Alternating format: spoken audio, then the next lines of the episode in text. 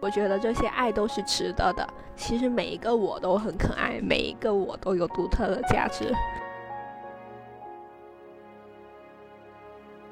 你觉得长大意味着什么？现在更多意识到，就是说，作为一个成年人，需要去学会自己承担责任，去学会自己表达情绪，学会去自己和人相处。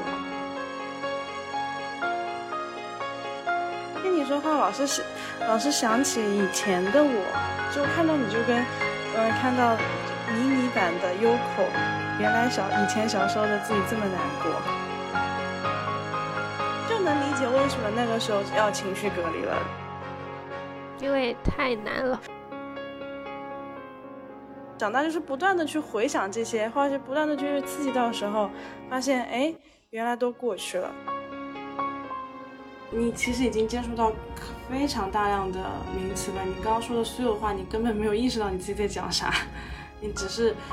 把名词堆堆积了，我其实还会有一个感觉，就是这些名词不名词的没那么重要啊，的确是没这么重要，你活得好更重要。但是这个世界上非常需要大家更真实的生活。但是当我们在用我们现在的心态再去回看这些东西的时候，它又会生成一个新的东西。宇宙一直爱着你。少林寺也有人真的在练功，原来练的也不是意志力，也不是耐力，原来练的是一种感受力。一切都会好不好我不知道，但一切都会过去是真的。相信这个东西，它不需要逻辑，它不需要来说服你，你相信了就是相信。Hello，我是芒果，欢迎收听新一期的什么都不是。呃，这一期是跟内外之间的窗台节目，我们邀请到了主播 Uko，然后 Uko 老师做个自我介绍吧。Hello，Hello，大家好，我是 Uko，然后我是内外之间的播客主理人。因为我们这期播客大概有隔了挺久的吧。从我们觉得，哎，有可能呢，你会突然找我说，哎，我们要不要把之前录讲的录下来啊？或者是之前讲说要做的这个播客录下来？然后我就想着，哦，那可能你有一些新的感受想要说，正好可以录下来。嗯，可能前段时间就觉得，哎，可能这个这个饼拖了挺久，得做了吧？然后就可能磨叽磨叽就。就就时机成熟了吧。嗯。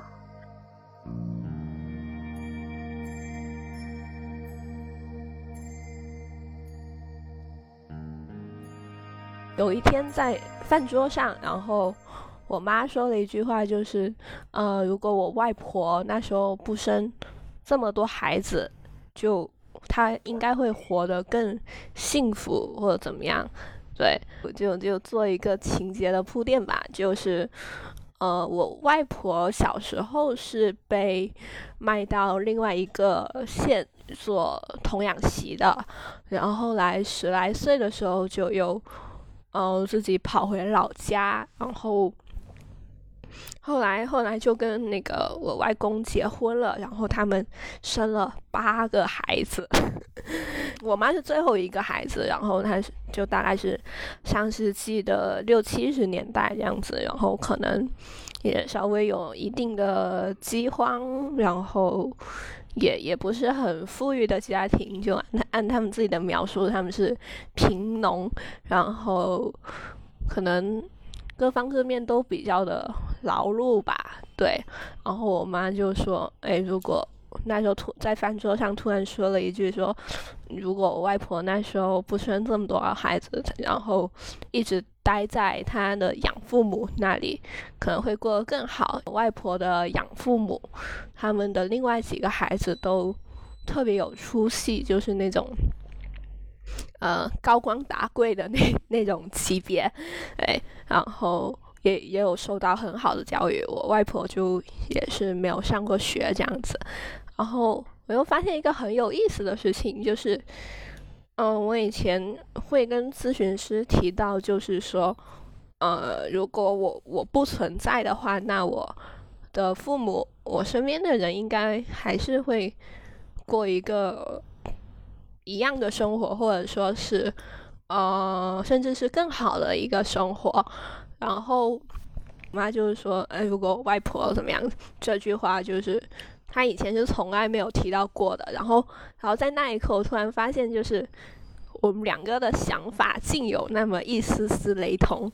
然后我之前是没有听过我妈说这个的，然后，然后就突然意识到，有些东西就是你没有表达出来，但是一些一些思维的东西是会很无意识的传给下一代的。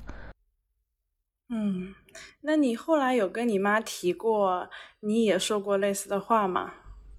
嗯。我没有提过，对，但是，但是，嗯，我我是二胎嘛，然后我我出生的那个年代就还没有呃开放二胎，我那时候就就算是一个要要罚钱的，要一个我是超生的这样一个状态，然后。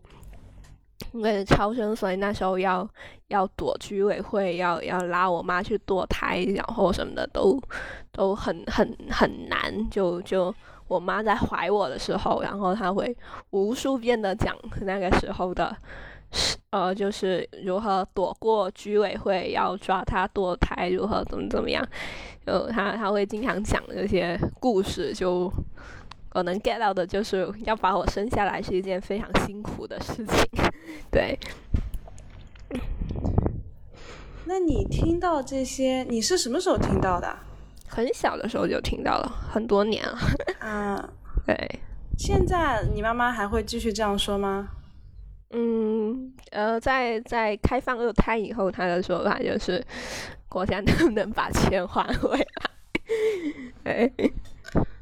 嗯，正好就是遇到了开放二胎这个事件嘛，啊，对对，嗯，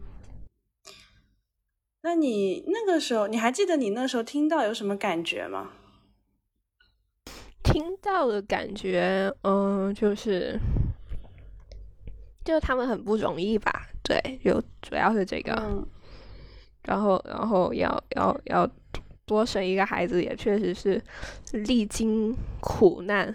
哦，对，然后还有一个点是，呃，我爸他可能是想要男孩的，对，但是但是呃，因为我哥我哥就是因为是哥嘛，所以已经是一个有点男的，然后我是我是女生，所以就刚好就是凑成一个好字嘛，就呃我妈也很开心，然后呃接生的医生也很开心，然后。我爸，我爸可能原来是想要一个男孩吧，但是，但但其实他他也没有说很重男轻女或者怎么样，其实都差不多，啊，对，但是但是就是我妈就提过这么一嘴，然后就不知道为什么就一直记着，对。你刚刚说了这么多，你没有说你有什么感觉呀？你说的是你觉得。又开始了。所以，那现在听到你有什么？那你现在在说这些的时候，你有什么感觉呢？我没有什么感觉。我现在，现在如果我是用文字在跟你沟通的话，我应该会发那个点烟的表情包。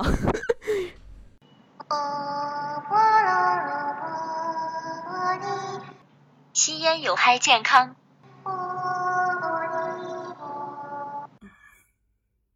这还挺有意思的，点烟的表情包传达的情绪还挺复杂的。对。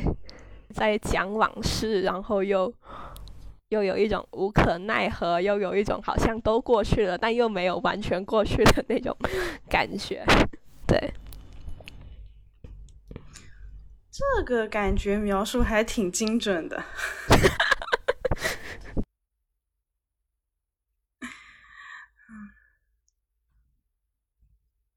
所以当时是。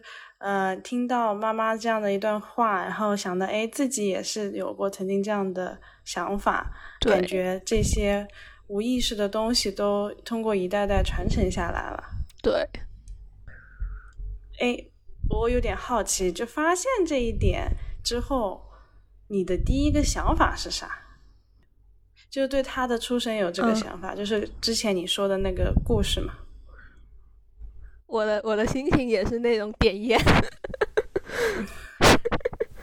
就就继续点一根烟，对，就那种叹叹气，就是很，就就很无语，就是就是嗯，就特别像命运的轮回。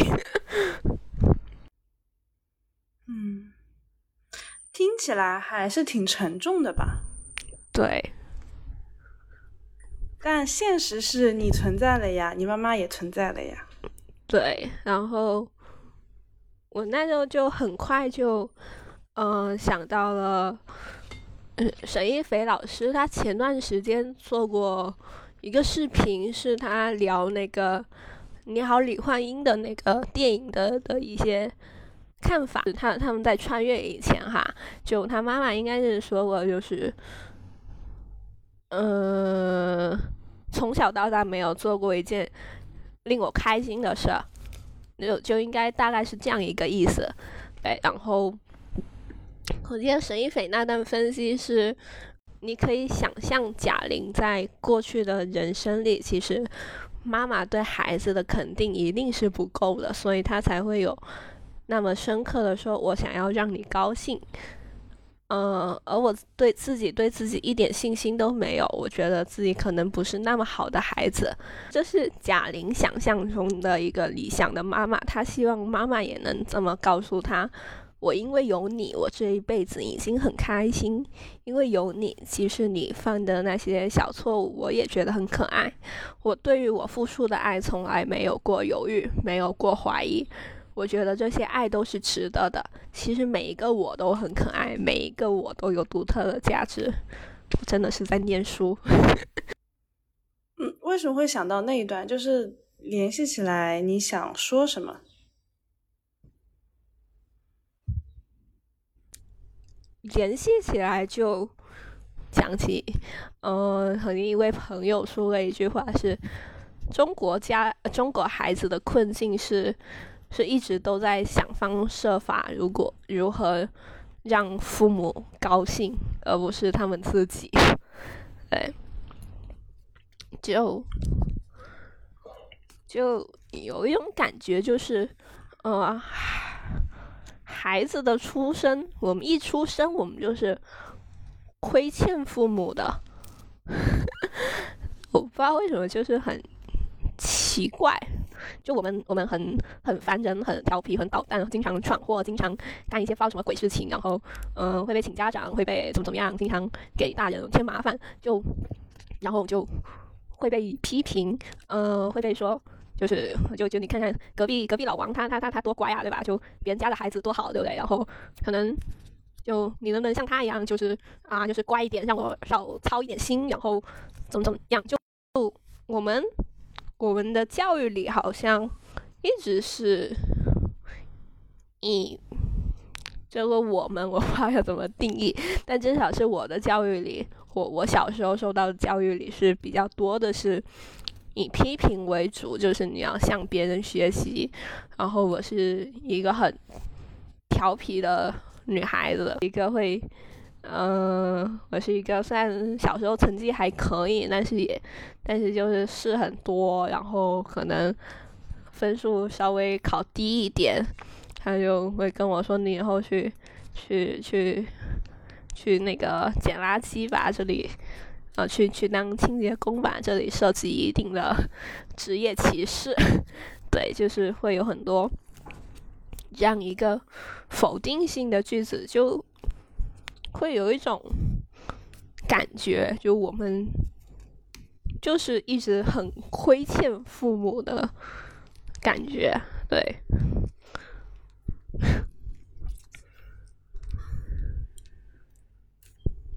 你有跟妈妈说过这个事情吗？嗯，或或者跟妈妈表达过说这样的感觉吗？我没有，因为因为就我们。情感表达确实会比较少，但是在就以前就是有一次咨询是，呃，就咨询结束过后，就是我妈跟咨询师聊天，然后，嗯，然后在那那之后的下一次咨询就是，呃，咨询师问我说：“你觉得自己有什么优点？”然后我我大概，然后我就我说我说好像没有，然后然后说完好像没有，我就哭了。然后然后他就笑了一下，说：“那个你知道吗？上次你妈也是这么说的，但是但是实际上不是的，就我妈会在。”人后夸我，就可能我做过一些事情，比如说，呃，我妈可能突然烫伤了，然后要，然后要要去医院烧伤科挂一下急诊，但是，然后我爸我哥都都没有做好，然后。然后我一个人刚刚放学，大晚上的，然后就带着我妈去急诊，就是什么乱七八糟一条龙，就都是我在解决之类的。就他不会当面夸我，但是他会背地里 夸我，背地里夸我，但是他呢从来都不会说出来，嗯，就很很好玩，很好玩是啥意思呀？嗯，就就是很。有意思，就是大家都很拧巴。有跟妈妈去很深刻的聊过这个话题吗？不是表达，是聊。嗯，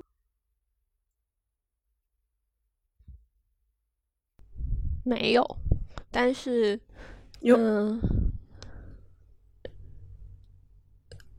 嗯，但是感觉就是在在他跟咨询师聊过以后，他会有一些很别扭的夸我。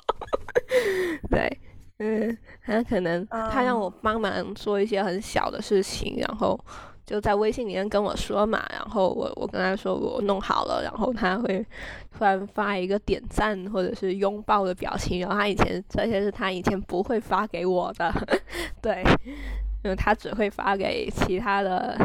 家长、朋友，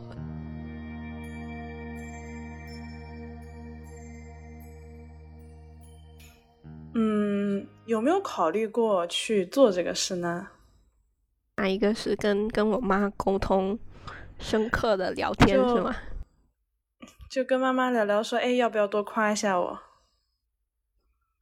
没有，因为后来已经习惯了，然后。然后，呃，后来已经习惯了，就在他们这里是得不到夸夸的。然后现在就变成跟跟网友，就是变成跟来都来了的小伙伴们，就是无底线的夸夸。就对你来说，妈妈的夸也好，或者是爸爸的夸也好，和我夸你呀，或者是来都来了的小伙伴们夸你啊，对你来说有区别吗？没有，没有区别。那为什么不把在来都来了的那种无底线的夸夸这种感觉带回到家里呢？因为他们好像就是没有这种习惯，就又要扯到代际传承。对，就嗯，就刚才提到我外婆的一个成长的环境，然后。我我外公是一个富家子弟，家道中落的一个情况，对。然后我爸爸那边，我呃，我爷爷奶奶是在我爸可能六七岁、七八岁，他自己也记不清的时候，就反正就很小的时候就去世了。然后他可能十一二岁就是处于一个没有人养，要靠自己养活自己的一个状态了。然后。我妈也会经常说，就是我爸，就是他的情感什么的，都是一个很奇怪的一个状态。就呃，我们家可能是就是开店做一些小生意的，然后可能很以前很多客人都没有办法跟我爸聊天，就是太太太窝火了吧，或者怎么样，他的表达都很奇怪。我的爸妈，特别是我爸，他的他们的情感发育不不是很健全的的那种感觉，所以我们家是没有这样一个就是很很亲密的一个亲子间的关系。对我们很少，我跟我哥都很少，或者说基本没有像像我爸妈表达情绪，我们都是在讨讨论事情本身。但是，但是像我爸的话，他就是会，嗯，很突然的生气，莫名其妙的生气，然后就也也看不懂他为什么生气，但他确实是在生气，然后，然后我们也也也 不知道发生了什么，对，就很很奇怪，就就就我们我们家的一个亲子关系是一个。稍微有点与众不同的一个情况，对，我们是很疏远的。嗯，那你感觉到他们的爱了吗？嗯，这我感觉到他们爱是一件需要努力的事情，然后。然后有时候感觉到了，就感觉就就就还挺好的。然后感觉不到，那就感觉不到吧。我也我也没有那么多精力去费力气，就就为了你的一点点爱，我就算了，毁灭吧。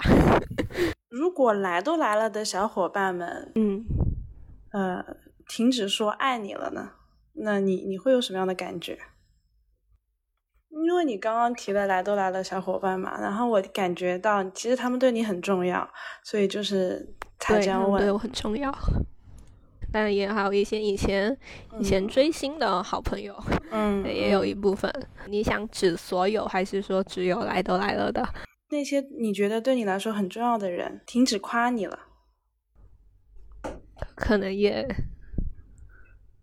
嗯，应该是恢复从前的一个感觉，但是目前给我自己建立的这种感觉就是，我虽然也不知道我哪里好，但确实是有人在爱我，我可能也许是值得被爱的，我这样的一个认知应该，呃，不不是很容易再被怎么样改变的吧？对。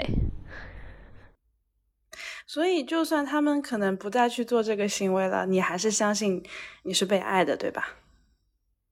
被爱过，被爱过，嗯。那妈妈、爸爸妈妈那里呢？现在有那种被爱过的感觉吗？还是现在还是被爱着的？还是要很努力？之前一直以来的感觉就是，哦，我要很努力，我要做的很好，我才值得被爱，然后。现在的话，现在因为我已经足够废物了，所以他们可能也也没有什么什么强求了。但是，呃，我我是处于一个经常不上课的状态嘛，目前。然后，我爸他有时候会说过一句话，就是你要去上课，我才会爱你。对，会有这么一回事。然后就我内心就是，切。我现在就是可能觉得说，如果我要，我要努力去感受到你们已经有的对我的爱，这个还好。但是如果说我要努力，你们才会爱我，我觉得没必要，真的没必要，累了。那有想过？就对你来说，他们还是你的家人，对吧？嗯，对啊。那这样的话，家人之间的联系是什么呢？是同居的室友吗？对。但但这个同居的室友比较，比呃是是是跟我哥比较比较类似于这个关系。就呃，我我我跟我朋友们的描述就是，我我哥就是一个住对门的 一个关系。那跟爸爸妈妈呢住在一起的家长，嗯，就是一个金钱和食物来源。嗯，所以以后就长大了就不会再住在一起了，是吧？嗯，应该是。嗯，就那现在想不想长大？这个问题问的，嗯，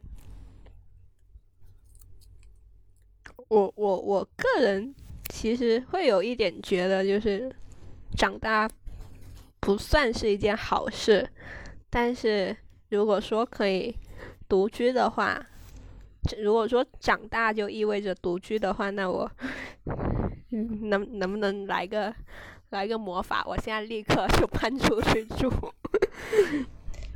但是你不觉得？你觉得长大是不是一件好事？为什么会这样觉得？长大可以搬出去住，哎，长大可能意味着你有经济独立了，你可以花自己想花的钱，吃自己想吃的饭，住自己想住的房子，哎，嗯，听起来很棒哦，听起来很棒，但是不用上班就更棒了。不用上班就蹦笨了，你你也有可能长大了不用上班，也找个方法也能养活自己呀。嗯，也有可能啊，但是，嗯，一个比较大的可能性是你还是要上班，就对。所以就是长大很棒的点在于可以搬出去住，但是长大好像就要上班，上班就挺不好的，是吧？这这其实这问题还还还蛮蛮复杂的，就嗯，你觉得长大意味着什么？我小时候跟你有一样的想法，我觉得我长大了就能挣脱了，所以我十六岁就出国了呀。哦，现在现在完全忘记了哦，我在长大这个事儿。现在更多意识到，就是说，作为一个成年人，需要去学会自己承担责任，嗯，去学会自己表达情绪，嗯，学会去自己和人相处，嗯。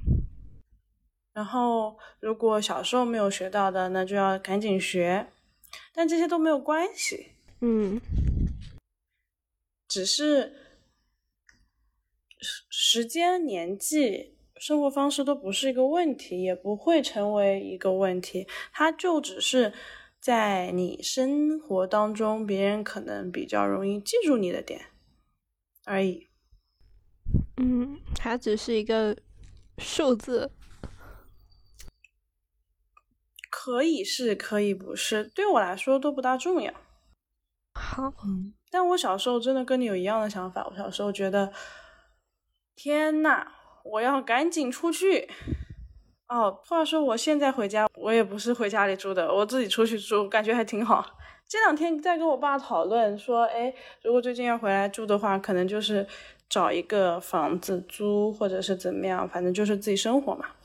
嗯，你猜我爸什么反应？习惯了。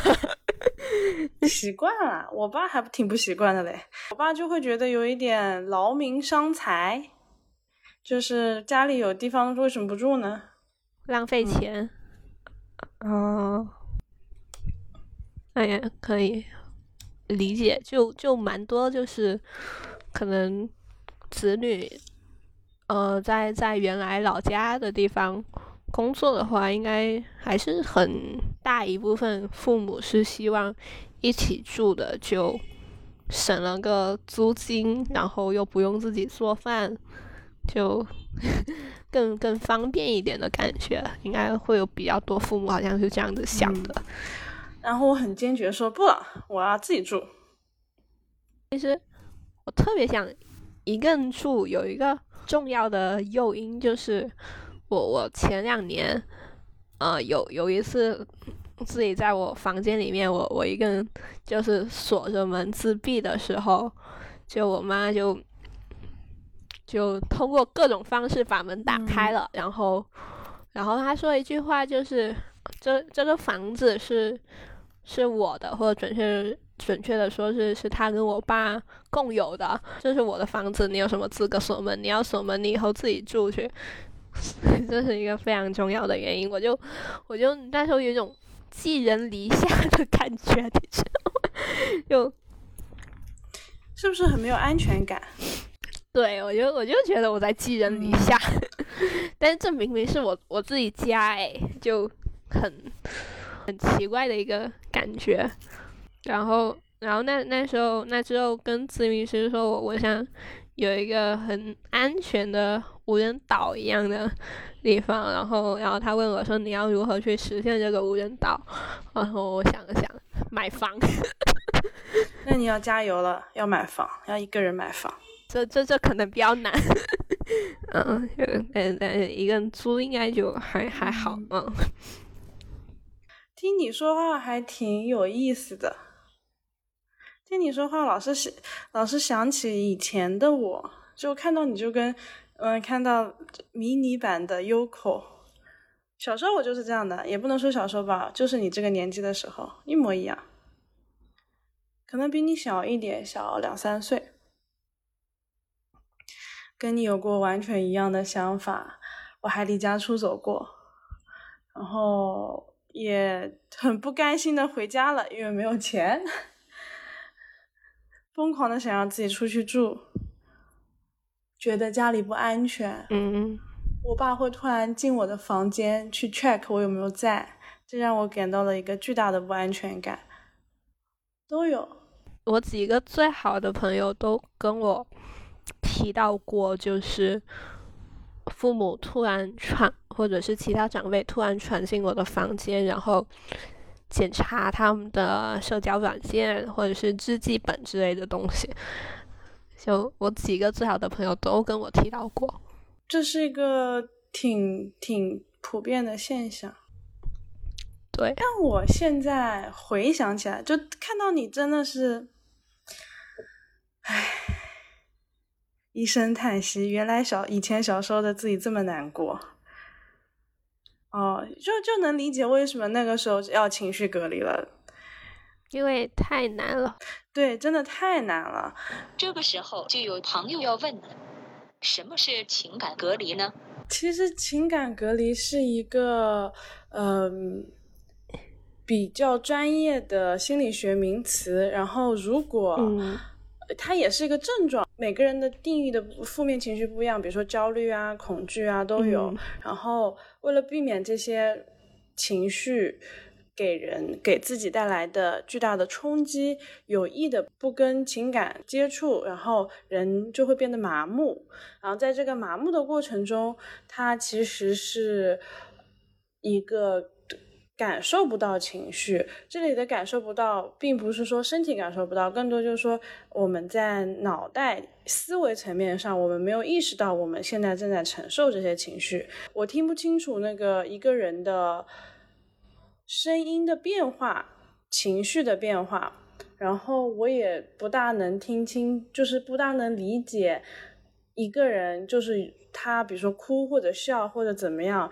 嗯，他背后的具体的感受，我是没有这种感觉的。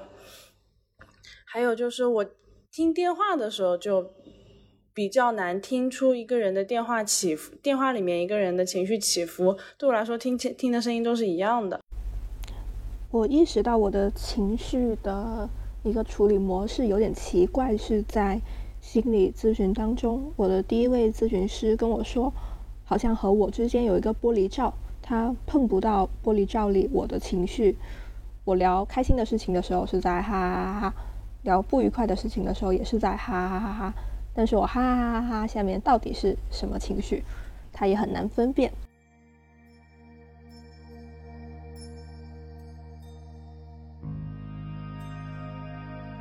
为什么那个时候要情绪隔离了？对，真的太难了。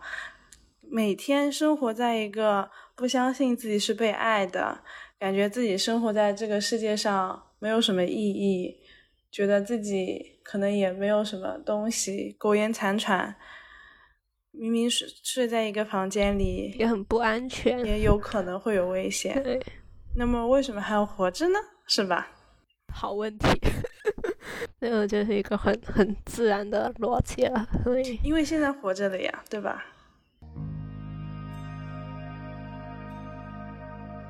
呃，你会不会说就是只记得以前以前好像那个感觉是很痛苦很难过的，但是记不清具体发生了什么，就就只记得那个感受，会不会有这样的一个情况？嗯，这个就是很典型的，因为创伤太大，所以嗯、呃人会直接处理他的记忆，就是模糊化这些痛苦的感受、具体的事件。我现在都记起来了。哦，因为 哦，是吧？我跟你讲，人生很有意思这还。能回回收站重新重新救回来了吗？啊、我不仅记起来了，我还记起了他们对我说过什么话，在我很小很小的时候对我做过什么事。Respect。呃，我我目前的感觉是，嗯、可能前两年很多东西我都已经记不清了，了我只记得那个感嗯。觉，对，但是会在某一些神奇的时刻就会记忆闪回，就是在某一瞬间、某一刻，然后记起几年前，甚至更多年前某一个时间段那段时间发生的很事情的每一个细节清清楚楚，然后就有一种很奇妙的感觉。展开讲讲有多奇妙。忽然有一种回收站里的东西向向我自己跑来的感觉。会感觉害怕吗？嗯，不会，但是，嗯，如果是一件比较悲伤的事情的话，就会，靠，我好惨啊，就会有这样一个感觉。那在回想起来的时候，会哭吗？或者嗯会觉得难过吗？嗯，哭好像不会，但是会会有点难过，就是摊上这种事情，谁不难过？就是会会跟自己共情，会有的那种。我那时候真的是好惨，嗯，你知道你在经历一个什么过程吗？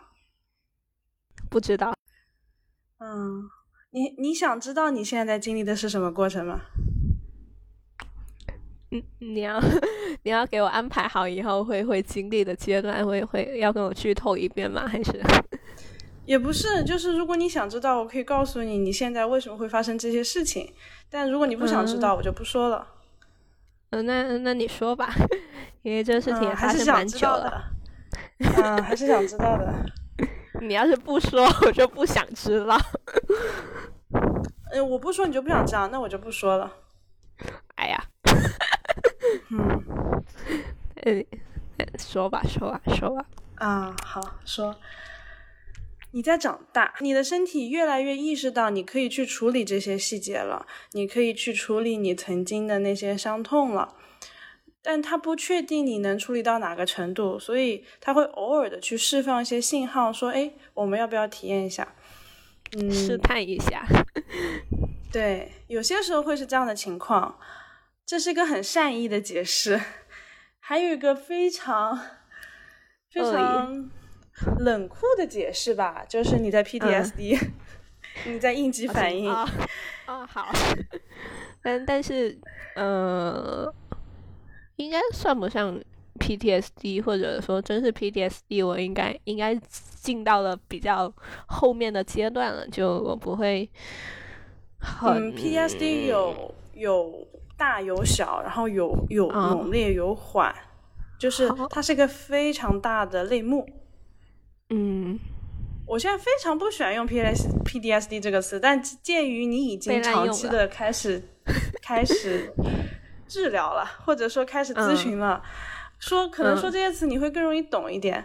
但我更想嗯。把你拉回那个更善意的解释啊，好，没有，嗯，都都都可以，但是，嗯、p t s d 我更觉得是在那种呃创伤发生后一个比较短，或者说不不像现在这样子，这样子可能是突然想到很多年前，可能是七八年前的事情，这也是一场 PTSD，这也哎，是也可以吗？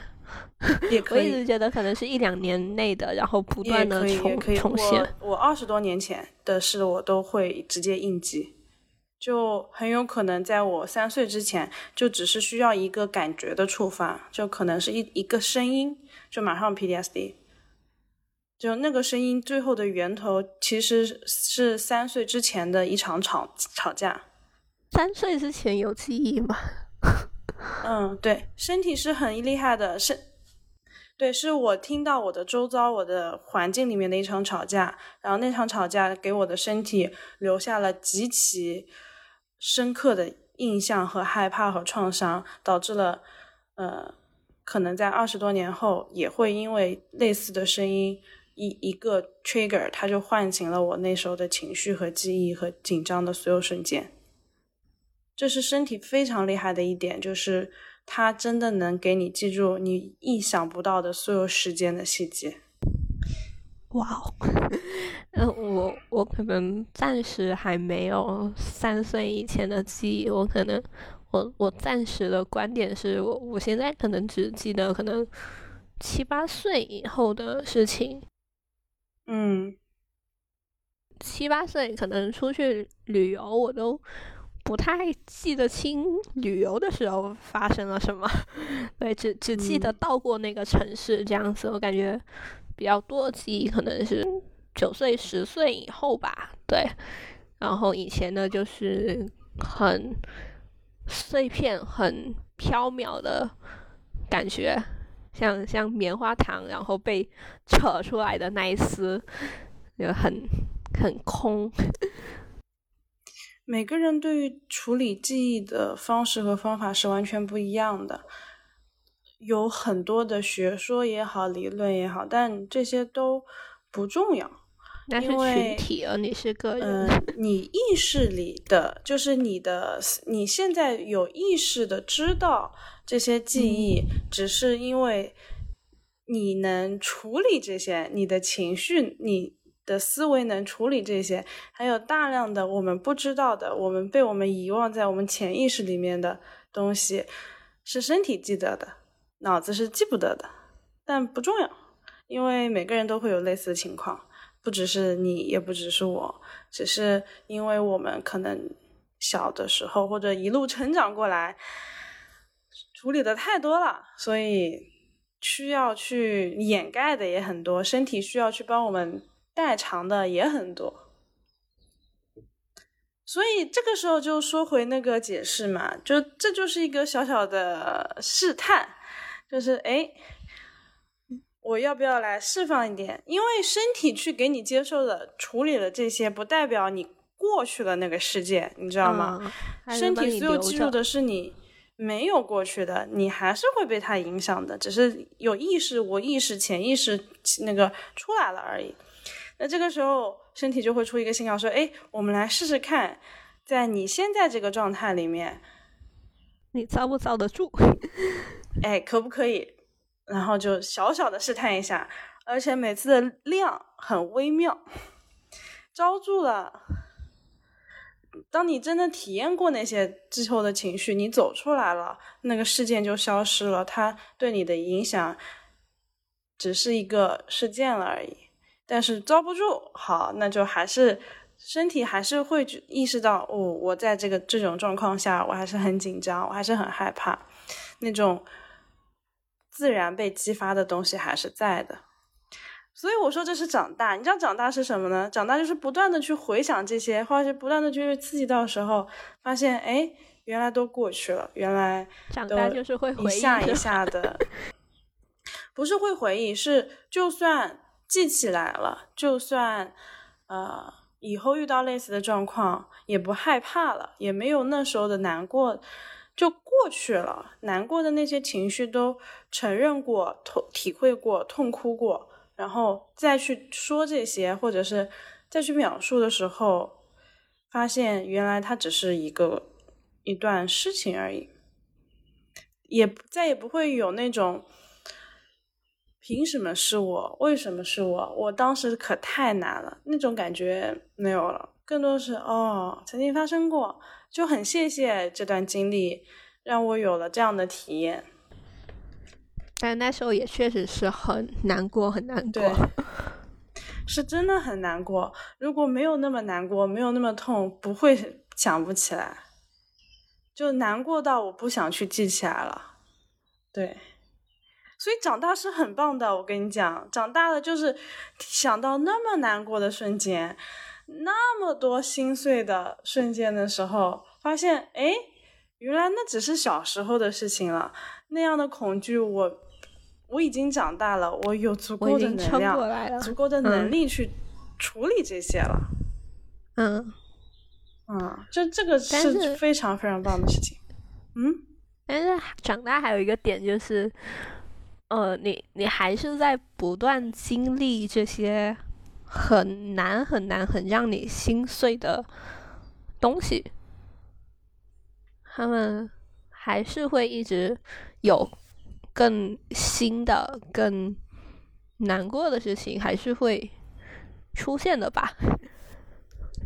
我跟你讲哦，长大有个很棒的点就是，我说的长大是你真的去体验过这些曾经的故事，然后真的走出来之后，嗯你会发现哦，原来是很难的，但再也不会嗯让你心碎了。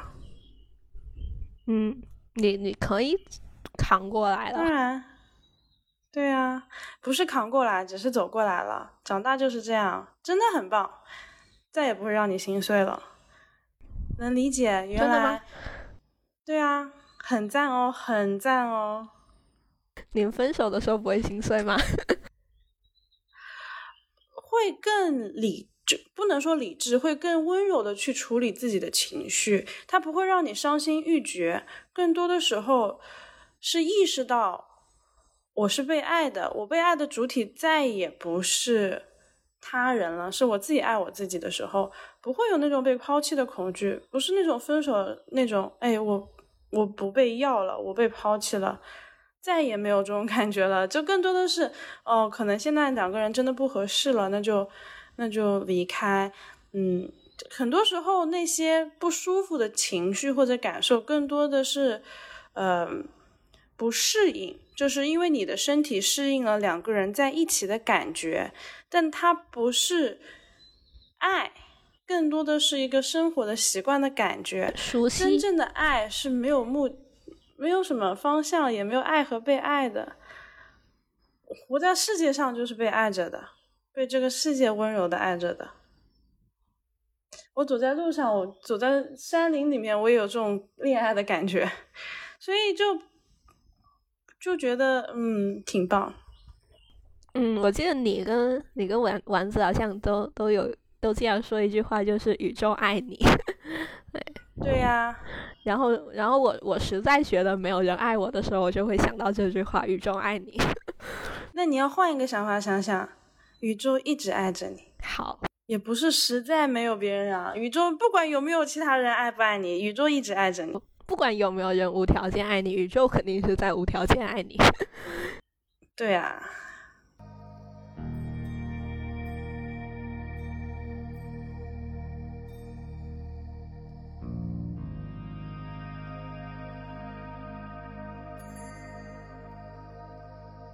嗯，有有提到过一个，就是，呃，身体它在慢慢试探你，你能不能承受住，就是这些回忆。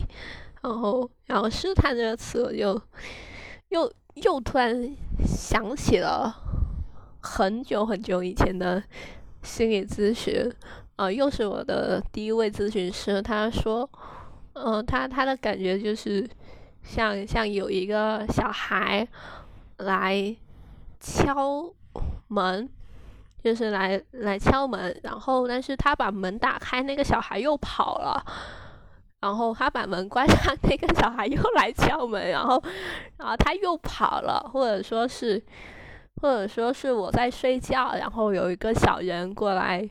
过来把我弄醒，然后我醒了之后，那个小人跑了，然后，但是我就一直要保持高度警惕，说那个小人要会不会过来把我弄醒，然后他可能会再过来，也可能他他没有过来，等我睡着的时候他又过来了，突然突然想到这个比喻，所以你觉得回忆就像那个小孩一样，是吧？嗯，对，会有一点像。可能，我现在我现在突然的一个猜测就是，呃，会不会是那个小人他在试探，不管是门里面的人，或者是睡在床上的我自己，他们会不会厌烦这个小人这种很很没有规律、很可能甚至是有一点无理取闹，不知道在干嘛，很调皮的一种行为，能不能忍？他有一种这样的感觉。哦，那现在能忍吗？现在可能吧。现在，嗯，我觉得心理咨询有一个很重要的点在于，他让我知道，让让那个小孩知道，就是，呃，他敲门是可以的，敲了门再跑。虽然看起来挺贱的，但是也也可以。就咨询师他不会指责这个小孩，觉得这是对那个小孩来讲很重要的一个安全的信息信息给到他。对他不会被骂说：“哎，你这小孩啊，整天乱跑，哎，什么什么什么，天天捣蛋，快点回去写作业。”不会有这种操作。对，所以。还是挺喜欢这个小孩的吧？嗯，是谁挺喜欢这个小孩的？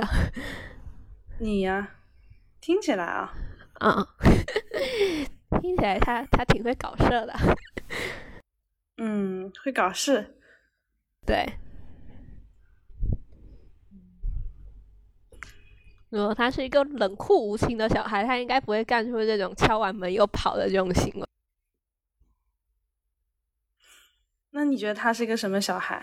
他是一个搞事的小孩。对。那你觉得这个小孩是一个有爱的小孩吗？他是一个在搞事过程中又又会会害怕的一个小孩。他他可能敲完门，他可能就走了。他他可能会怕门里面那个人把他拎起来扔出去。我听下来，我还挺喜欢这个小孩的。他是个很勇敢的小孩，他勇敢在在知道自己这么害怕的情况下，还是想去敲敲门，还是去做了。可能逃开了，但是还是有下一次去试的可能性。这太勇敢了。他会不断的去试，是吗？嗯，感觉下来是啊，感觉下来这是一个特别勇敢，想要去试试看。嗯，已经遇到过失败吧？可能门没有开嘛，然后也有可能门背后有很多很可怕的东西，但他还是想去试，哎，那很勇敢啊，有好奇心又勇敢，一定是一个非常棒、非常棒的小孩。听起来好酷哦！那个、那个、那呃，那个小孩刚刚给我发了条信息说啊，谢谢 Uko 姐姐。他真的是个特别棒的小孩啊！可能啊，嗯，现在还没有到打开门的那个时间，但是我觉得有可能打开的那一刹那，外面的世界没有想象的那么害怕。但是你得打开，你才知道，是吧？小孩，那个小孩得自己打开，先去垫个脚试一下，哎，也有可能会缩回来一点，没有关系，反正我们会有下一次嘛，对吧？嗯，然后再下一次，那可能就是两只脚出去，哎，有一点点不适应，那也没有关系，那有可能在第三次的时候，这个门打开了，就走出去了。也可能走出去半米又回来了，也没有关系。哎，对，也没有关系。那对，我觉得这个状态是好好玩的，你不觉得吗？你看有一个门，然后我打开，然后出去，我再进来，就这个徘徊的过程，每一次的徘徊其实是不一样的哦。对，而且小孩子肯定会发现，哎，每次是不一样的。对，而且如果说这次他走出去了半米，但是下一次他没有走出去，他还是只是把脚悄悄的试探，其实也嗯是可以的。他不是每一次都要有点进步。嗯，是的，也对啊，没有不需要每次都有进步。就最可爱的地方是什么呢？是原来他一直在试。原来这个门可以走出去，可以打开，只是自己的节奏而已嘛。那么我们跟着自己的节奏，看着看小孩子的节奏是什么喽？嗯，我觉得那个那个那个小孩他可能还会有一个一个操作，就是，呃，把喜欢的人或者是东西，把他们藏到那个门后面，然后下一次去打开的时候，他们会他会看见喜欢的人和东西，然后他会有一点点的安全感。对于门后的那边那个世界，就有他熟悉的啊事情在身边。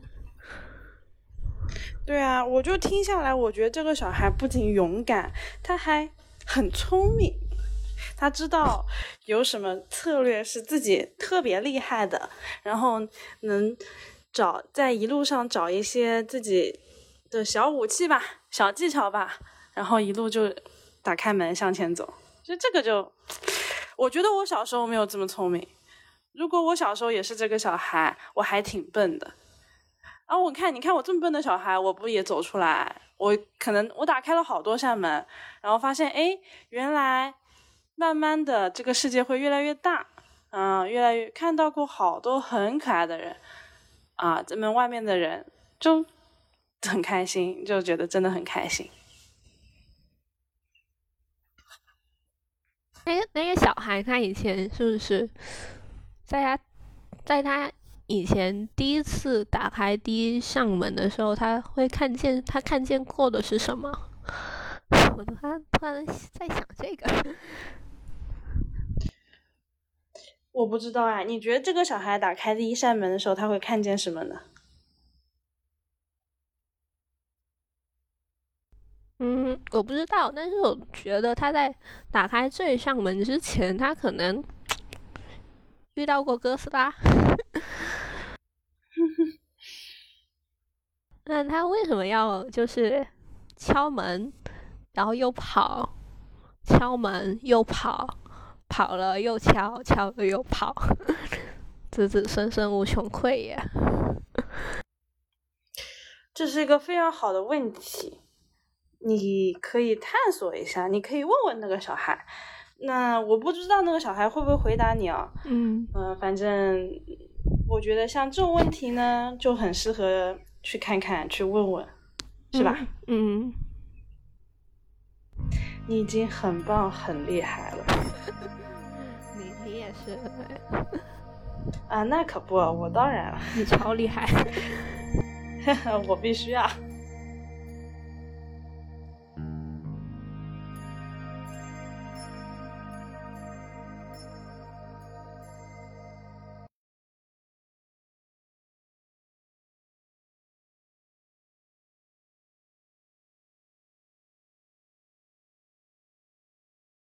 你你嗯、你你刚才还有一个提到，就是长大是在很多的呃，你你的身体在试探着回忆起以前的一些小也不小很大的一些事情，对吧？然后对呀、嗯，我们我们刚才有有提到一个关于记录，呃，播客是我的一个记录方式，然后是写我我最开始做的 做的初衷也确实是记录，然后然后还有以前写过的咨询手记，现在加起来也有三本了，就我我发现这件事情还蛮震撼的，对，然后。我在 show notes 里面写了一段话，让我看看。嗯，我我经常有历史重演的感觉，总会在某一刻，在当下看到过往的缩影，但也有不一样的地方。比如第一回发生时，我是迷茫的、痛苦的，可能事件过去，我才延迟找到答案。相似的情景再次出现的时候，如果想起翻开史料顿悟的时刻就会来得早些，这大概就是记录的意义，给未来的自己做功课，给当下的自己摸鱼的时间以及疗愈。呀，我发现我我很多高光时刻都出现在写 show notes 的时候，就很就只有这种记录也是让你说的像长大更具象、更更更有实感的一种方式吧。是的，我觉得记录是件很重要的事情嘞。就我看到你这样记来，还蛮开心的。嗯，哎，你会有其他的记录吗？你自己会有其他的记录吗？我尝试过不一样的记录吧，就是嗯，有记录过自己身体的数据，有写过日记，也有其他不一样的，就有各式各样不同的记录的点。开始正念打坐之后，就慢慢的去意识到要更加实时的、客观的记录。就这个客观，更多的就是说，嗯，从从一个我在外化的写东西这个过程、记录的过程，开始学会去变成观察自己的一个态度和一个恒心。嗯。嗯，这个是对一个持续。对，现在的记录会非常持续性，然后记录的重点也不再是文字本身或者思考，更多的时候是开始学会用一个呃开放的好奇的。心态去保持一个观察和记录的状态。嗯，听起来很棒。嗯，要要加油，你也可以。好，嗯，但是关于持续的记录，或者说，哎，你你的记录或者说你的观察是，嗯。会会说有有一个时间的规律吗？或者说跟我一样比较随缘？我会录下自己说的话。嗯，你你会固定在某一个时间，或者说是比较随缘吗？还是我不会有一个固定记录的时间，但是我一定会。定期的去，但是这个长度可能就是频率有长有短，这个不一定，但一定会定期的去整合、梳理、记录，就这个过程必要。就当当你把这个时间轴这个比例尺比例尺拉大，然后就把把这个时间捏合在一起的时候。把这些记录放在一起看，会是一件很有意思的事情。你可以这样保持记录再长一点的时间，然后嗯，慢慢的去用不同的视角，可以试试看用不同的视角或者不同的时间的关系去看回这样的记录。这也是，也是一个回忆。对，这是一个非常有意思的尝试。你可以发现，原来我们人对于我们过去的重塑，就是叙述，是完全由我们自己定的。如果我们完全换了一个叙述的视角，这个事件会完全不一样。嗯那些记录所呈现的东西也会完全的，因为你的心境不一样而不一样。感觉是那个时候的记录，但是当我们在用我们现在的心态再去回看这些东西的时候，它又会生成一个新的东西。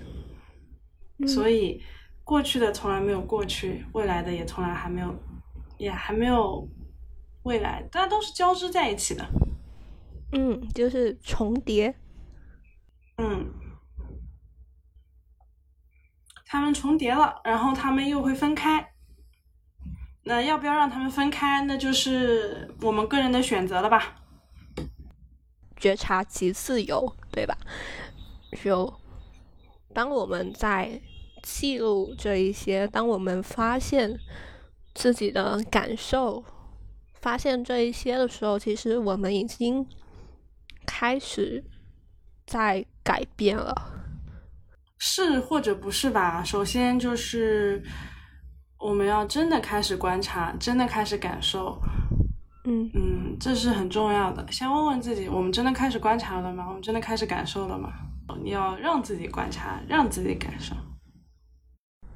觉察这个东西，它就很妙。我的觉察经常是在我我承受不住，就是那个阈值快超了的时候，就不管是我最近接收的信息太多了，将要爆表了，或者是。我那一刻太太难过了，就是都是一个即将爆表或者是已经爆表的情况下，我才会有意识说，我可能要觉察一下现在发生了什么。哦，你可能要觉察一下现在在发生了什么。哦，你自己觉察一下你刚刚说的那段话。哈 哈 我刚才说了什么？哎，对啊，你刚刚说了什么呢？你真实的想要表述是什么？就你可以不用跟我说，你感受就够了。我想要表述的就是，我可能没有办法做到，就是就是那种时刻的觉察，就包括在平静的时候觉察，在开心的时候觉察，在专注工作的时候觉察。我只会在报表的时候觉察，它是需要练习的，它是需要每天的刻意的练习。你现在没有做到是很正常的事情。嗯，哎，那我很想，很很好奇，你们是怎么慢慢的过渡到每天的练习觉察？就是意识到了这个的必要性呀。那就那就要做呀。那看来我是挨挨过的打还不够多。哎，给你讲一个故事啊。前两天，嗯，我朋友跟我说的，是半夜跟我聊故事。他说他那个时候去少林寺。哇。呃，他那个时候去少林寺的时候，他走了一条小路，他看见了一个和尚。也不能算和尚吧，反正就是少林寺里的人。他头上还有一点点很寸发，在练功，就有头发的和尚。然后在练功，就是呃，好像是站桩吧，还是什么的，也具体记不太清楚了。他就这样不断的练练练练练，嗯，然后他就下山的时候又遇到了这个和尚，嗯。他又在张床，他就问，他就问他，就刚好那个和尚已经不再练功了，就因为他在练功的时候，他们没有在打扰他，就正好遇到了，他就很好奇嘛，因为他之前没有接触过，哎，原来还有人真的在练功，然后他也没有对他以前的印象来说，呃，所有的和尚就是在庙里面收钱的，就他以前所有的对于和尚的。认知都是在庙里面念经加收钱，反正他就没有发现，哎，原来少林寺里面还有可以练功的和尚啊。他就跟他就问他说：“你刚才在干嘛？”然后那个和尚说：“我就在练功啊啥的。”他以为是要锻炼意志力和耐力。那个和尚说：“我在锻炼我的感受力。”哦。他说：“那为什么要这样锻炼感受力呢？是因为那个和尚说，因为人在一个极限的肌肉也好，整个人的状态在一个极限的凌波的状态的时候，他更能感受到天地之间的感感受，感受到风，感受到雨，感受到自己在天地之间的那个存在和那个流通的感觉，在极凌波的，在极端的极致的。”极致虚弱、极致紧张的那种状态下的时候，啊，然后他说：“哎，那这这这个就是他第一次意识到，原来少林寺也有人真的在练功，原来练的也不是意志力，也不是耐力，原来练的是一种感受力。”嗯，对，突然拿到了武功秘籍的感觉。就这个故事还挺妙的，因为嗯。因为你说的这个的时候，其实有一点点像，只是你也在了那个状态。不过很多人他就像那个和尚，他是刻意的开始通过一个比较安全的方法，去让自己的身体越来越进入一个高度极致的状态。哦，大概有一点点，我我大概可以 get 到，就呃，身体在这种比较临界的状态是一个。高度紧张，或者说神经都是绷紧的，你的感官都是打开的，都是完全打开，你很敏感的一个状态。所以，呃，在在强主动让自己进入呃这个和尚这样的一个状态，哈，确实，他他感他可以更清晰的感受到风，感受到呃阳光，感受到草的。草被风吹动，这一些很细微的，当我们平时处在一个普通的状态，嗯，可能是是不会去发现的这些东西。呃，当然，我的我我我的操作是被被迫 进入，就是呃，当我自己呃出现了遭不住的状态，我我我才会去。想要觉察，但是呃，这个这个和尚他就是呃主动的进入一个临界，但是他这个临界又不会造成什么对他来讲大的灾难的一个情况。哎，我觉得这个很有意思。嗯，你可以练习嘛，就是说，如果我们能在平常生活中更安全的练习，那么其实真的当你身体再进入一个。嗯，临界状态的时候，你就不大那么容易被吓到应激反应了，你就不不会进入一个新的黑洞或者情绪的一个泥沼了。嗯，我一般遇到这种很突然的情况，我然后发现我我好像什么都做不了的时候，我的一个常见常见操作就是瘫着让它发生。然后，虽然我这是一个很重要的操作，对，就就甚至是可能是我在床上，然后什么都动不了的时候，什么都干不了的时候，然后我就瘫着。虽然虽然我我那时候主观上我是不相信一切都会好的这句话，但是可能由于这句话流传的实在是太广了，然后就就有一点点自我欺骗。骗自己相信说一切都会好的，然后睡上几天，他好像就真的好了。然后我一直在想，这个这个嗯，这自我欺骗有没有好听一点的说法，或者是呃更更温和一点的的操作？对，一切都会好不好我不知道，但一切都会过去是真的。嗯，对。所以你看，你想选哪个喽？是不是一切都会过去？那你要过去，就让它过去呗。嗯，就在当下，我是不相信一切都会过去的。但是，但是因为很多人这样子说，然后就勉强信一信。那你就多去试试嘛。那我多勉强信信几次。相信这个东西，它不需要逻辑，它不需要来说服你。你相信的就是相信的，信念。没有逻辑，信念就是信念，就很神奇。嗯，我突然想起，就是可能被被被骗子洗脑的中老年人。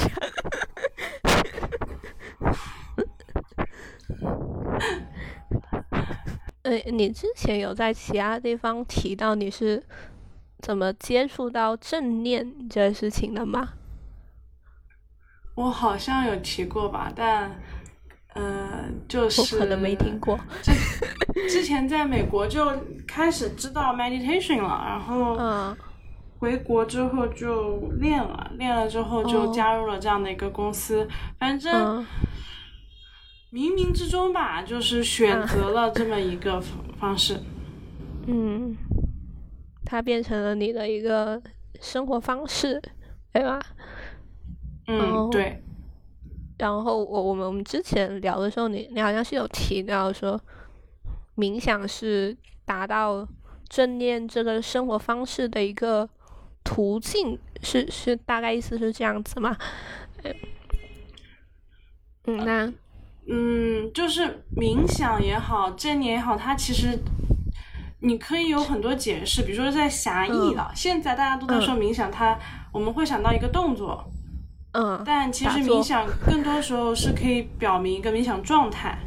嗯，但是我去冥想一下，那你也可以成为一个动词嘛。所以，嗯，呃，看你怎么说咯。就更多的时候是要找慢慢的去通过刻意的练习，然后去找到一个冥想的状态，去回归一个冥想的状态。嗯。我其实还会有一个感觉，就是这些名词不名词的没那么重要。啊，的确是没这么重要。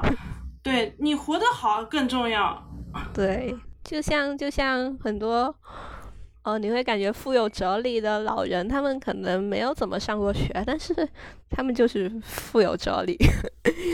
就生活的智慧本身嘛，学会了生活的智慧。对，就你去。体验就好了，就名词不名词分得清不清，标签不标签的就没那么重要。对，根本不重要。嗯，如果它不能服务于你更加真实的生活在这个世界上，嗯，那就算了。有这个世界上也不缺一个人多知道一个名词啊。对，但是这个世界上非常需要大家更真实的生活啊。哎，我突然有一个想法，就是没有这个很宏观的这个大的世界，只有每个人独立的小世界。就你去更真实的生活，影响的是你独立的小世界。嗯，对，这很这很重要。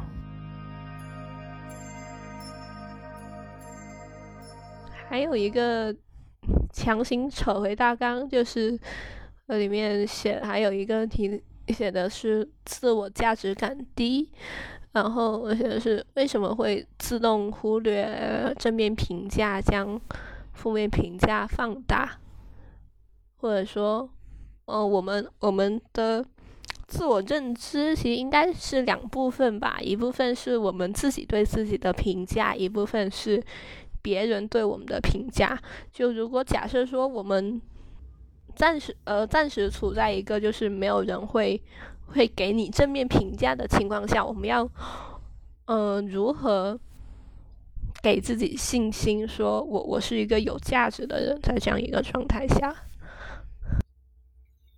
你是一个有价值的人，你是一个有价值的人，你是一个有价值的人，给我刻在脑门上。那发现这形式其实很很有意思，有时候你。好像真的是要逼着自己去相信一些东西，你才可以活下来。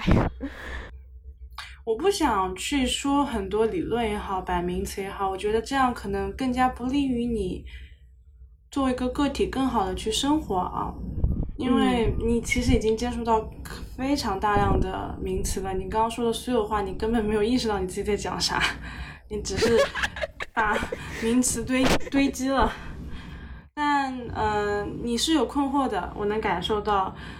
嗯，这个答案需要你自己去相信，你要去练习你的相信，你要去勇敢的去拥抱这些困惑和背后带来的真实的疑问。名词的堆砌，去看书是一个过程，但如果它到了这个瓶颈，它可你可能需要一个其他的过程。嗯。你要去自己探索，相信是可以练习的吗？是可以练习的。OK。虽然大家都说你信了你就信了什么样的，但是我发现你这个人就是需要一个人不断的跟你说你是可以练习的，你是可以练习的，然后你就去练习了。你你不想，你不容易被说服，你只能被打动。那那就一就是什么人用什么方法搞，那就不同人怎么搞喽。我给你讲个故事啊，嗯我前两天跟我妈发生了一段特别有意思的对话。嗯我妈呢担心我弟，嗯我弟呢就是五年级了，产生了一定的厌学情绪，嗯这很正常。嗯。一个正常的现在的内卷五年级少年，必然是会内卷，会嗯。不大想读书的。嗯。嗯，然后呢，我我就因为我们在开车高速上，你知道，就两个人，我又在开车，我妈在我旁边，这是一个你不想聊你也必须会聊的对场景，对，就是特别好玩。我妈就跟我念念叨，念念叨，念念叨，我就嗯说。哎呀，你觉得小乙怎么样嘛？她说，我觉得他其实挺好的，但是呢，我觉得他可以更好一点。嗯我这时候就想，哎呀，我就是老一辈的那种不大够的那个嗯心理暗示又出来了。嗯然后我说，那你觉得小乙的成绩怎么样？他说还行吧，那可以是可以更好，但是我觉得他不差。我说，那你担心小乙以后的生活吗？我说那也没有。然后我就跟他说，那你就夸他一句，你很厉害，怎么了呢？我妈说怕他骄傲。嗯我说：“妈妈，小乙是我见过这个世界上最内向、最不大会容易骄骄傲，并且受到一点点挫折就容易受受打击的人，你怎么能怕他骄傲呢？”我妈有点无语，她说：“你说的好像也是有点道理。”然后我就跟她说：“你刚刚说那些，我觉得不重要，你现在回去多夸夸他比较重要。”我妈说：“哦，那也是。”对我弟不就跟你很像吗？就是 嗯其实就就是缺少他妈说了一句很直接的说一句你很棒，嗯但是妈妈也很难，她就是真的很难说了一句你很棒了。对我就问她说：“你就说一句你很棒了，有多难呢？”嗯他心理上就会觉得，哎呀，就是还是怕骄傲嘛。对，他们的教育模式就就这样子过来的。但这个不要紧呀、对，这个真的不重要啊。就是对，的确他现在是受到了很多的挫折教育，嗯然后整这些都好，但他现在体验到的。他需要自己去调试，就跟你现在体验到的，你也需要去自己调试。嗯，别人夸不夸你怎么样，他是一个别人方法，的或者他是一个环境的刺激，嗯他跟你要不要去相信你是被爱的，其实是两件事儿，真的是两件事儿。没有环境，创造环境，你不也自己给自己创造了一个环境吗？去哪都来了去，对吗？说明只是一个环境和途径嘛。还还是会想知道，说我我到底为什么值得被爱？你就是你呀、你你那个小孩在开门的时候，是不是有点疑惑，感觉有点不够不到，嗯，感觉有点疑惑的时候，那对，现在就是这个状态，是会疑惑没有关系，你先开个门看看，嗯，但是门后为什么没有哥斯拉？有可能有啊，我不知道啊，那你得先开门哦。嗯。你开了门，你才知道有没有哥斯拉。但嗯我向你保证，你开了门之后，呃，你起码能感受到更多的爱。那要你先去开开门，嗯你说不定你门后就有答案，但我不想给你，啊，你自己去开，开了你就知道了。就算是自我洗脑，你也去试一次，然后后面的后面再来。对，对，我跟你说，你为什么值得被爱？你不相信，你还是不会相信。你去嗯开门的那一刹那，你就相信了。那这才是最重要的，这是唯一重要的事情。但是但是开过门之后，还是会想知道为什么，再开一扇门，再开下一扇。对，说明这个门里面可能答案没有特别精准嘛，或者是你没有嗯意识到这不需要有个答案，你再去开一扇门。嗯如果我说的话，或者说我给你一个具体的理由，嗯不是你想你想要的那个预期，我不会说的。我的真正？重要的是你是，真正重要的是你自己是不是相信的，真正重要的是你是否开始愿意去尝试这样的相信，去去尝试相信嗯那些有理由的、没有理由的那些支持的、不被支持的瞬间，本身就是生活的善意，就是世界的奇迹，这个是重要的。这个不能从他人的直接的肯定里获得，是你对你自己的发问，你对这个世界的观察，是一场你自己要走的，只关乎于你自己的一场旅行。如果嗯，我现在给的所有的答案都不能帮助你去走这条路，那我就会选择闭嘴。嗯，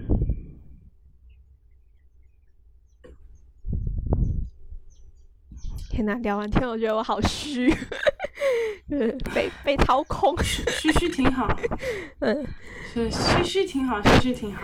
嗯掏空了就有新的东西出现了，没关系。嗯，然后估计估计剪剪的时候会会很有意思，我估计剪的时候还能再跟啊你聊上一段。嗯，对，跟剪完之后发现还能再聊，我再能我还能再聊三百年。想扯呢，当然都可以扯啦，扯淡还行吧，就就天赋天赋啊，啊低调低调。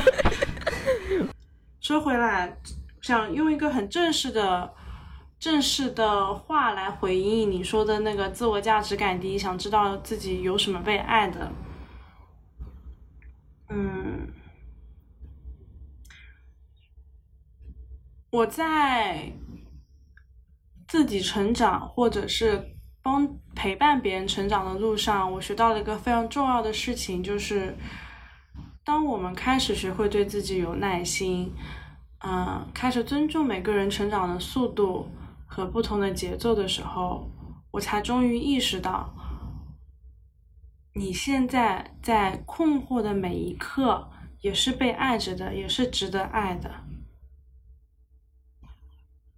没有一个具体的答案能永远的去来解决你的痛苦。如果那是经由他人嘴说出来，我期待的是你哪一天自己来跟我说，你为什么值得被爱。或者说说不是一个问题。嗯，这是不是一个问题？你自己去定义吧，好吧？好好，行。嗯，就就其实我我们刚才聊这个，我突然想到，就是之前之前有有听 Steve 说的一期节目是，呃，你你要吃不到葡萄，但是你要说你要你要去相信葡萄它是甜的。他他那时候说的是亲亲密关系是人和人之间的这种真爱这种东西，我觉得这里也可以稍稍微可能有点适用吧，就是。呃，你你可能可能也许或许以前没有过这种被爱的经历，但是但是嗯请你相信，嗯，会有的，它是存在的，它一定是存在的。然后然后相信之后，它就出现了。天啊，你现在说起来好悬啊！没有 关系，多说说嘛，多做做嘛。有什么是是相信着相信着，然后就成真的故事吗？你认识我呀？你相信自己变好了，你想着想着，哎，变好变好变好，你不就认识我了吗？不然你怎么会有这段对话呢？啊，那确实。然后还有还有又又又掉书袋，时间到，心理学那个啊自我实现预言，对吧？你也懂吧？掉书袋时间。对，我我经常我经常靠靠这个来，当当自我欺骗骗不下去的时候，我就试图试图用理论让自己相信这回事是存存在的，然后对这样子下去。嗯，挺好。如果他能帮助你，他就是很棒的。嗯，这就是我的一个个人嗯方法。对好，了，我们最后总结的时候要做一个神圣的仪式感，嗯哼，你要谢谢你自己。好，好谢谢阿拉小芒果。对，然后我还要我我对我自己内心的比喻是卡比兽同学，嗯嗯，算了，都我我我比喻过好多呀，那就那就谢谢那个卡比兽同学，嗯虽然他现在在睡觉啊、嗯然后还有那个去去咨询师他说的那个小人，然后还有我说过那个会去。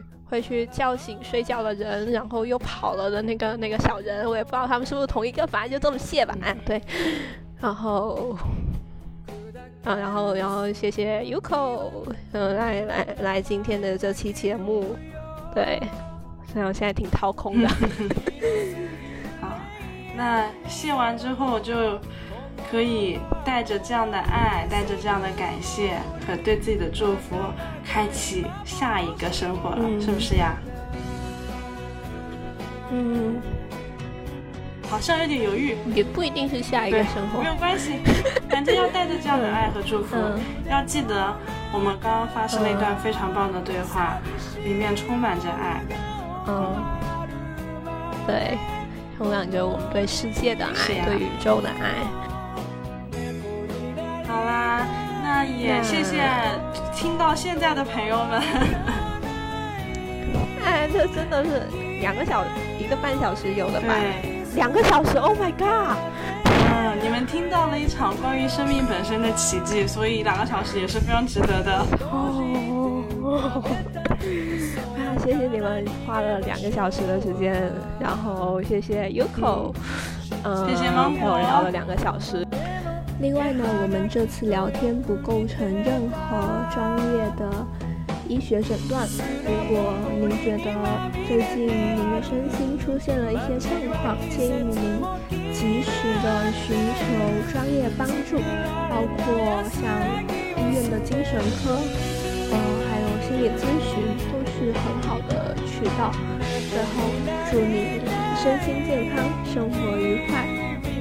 我们这一期就先到这里，你可以在苹果播客、小宇宙、喜马拉雅收听订阅《内外之间》，啊，什么都不是这两档播客。然后方便的话，可以在苹果播客给我们五星好评，然后也非常欢迎你来小宇宙的评论区提建议、夸夸人、聊聊天，也欢迎你来汽水 App 收听这两档播客。和我们一起插嘴互动，边听边聊。然后我的极客 ID 是什么都不知道，有口的极客 ID 是你现在的 ID 要怎么念？完全不知道我现在极客 ID 怎么念，叫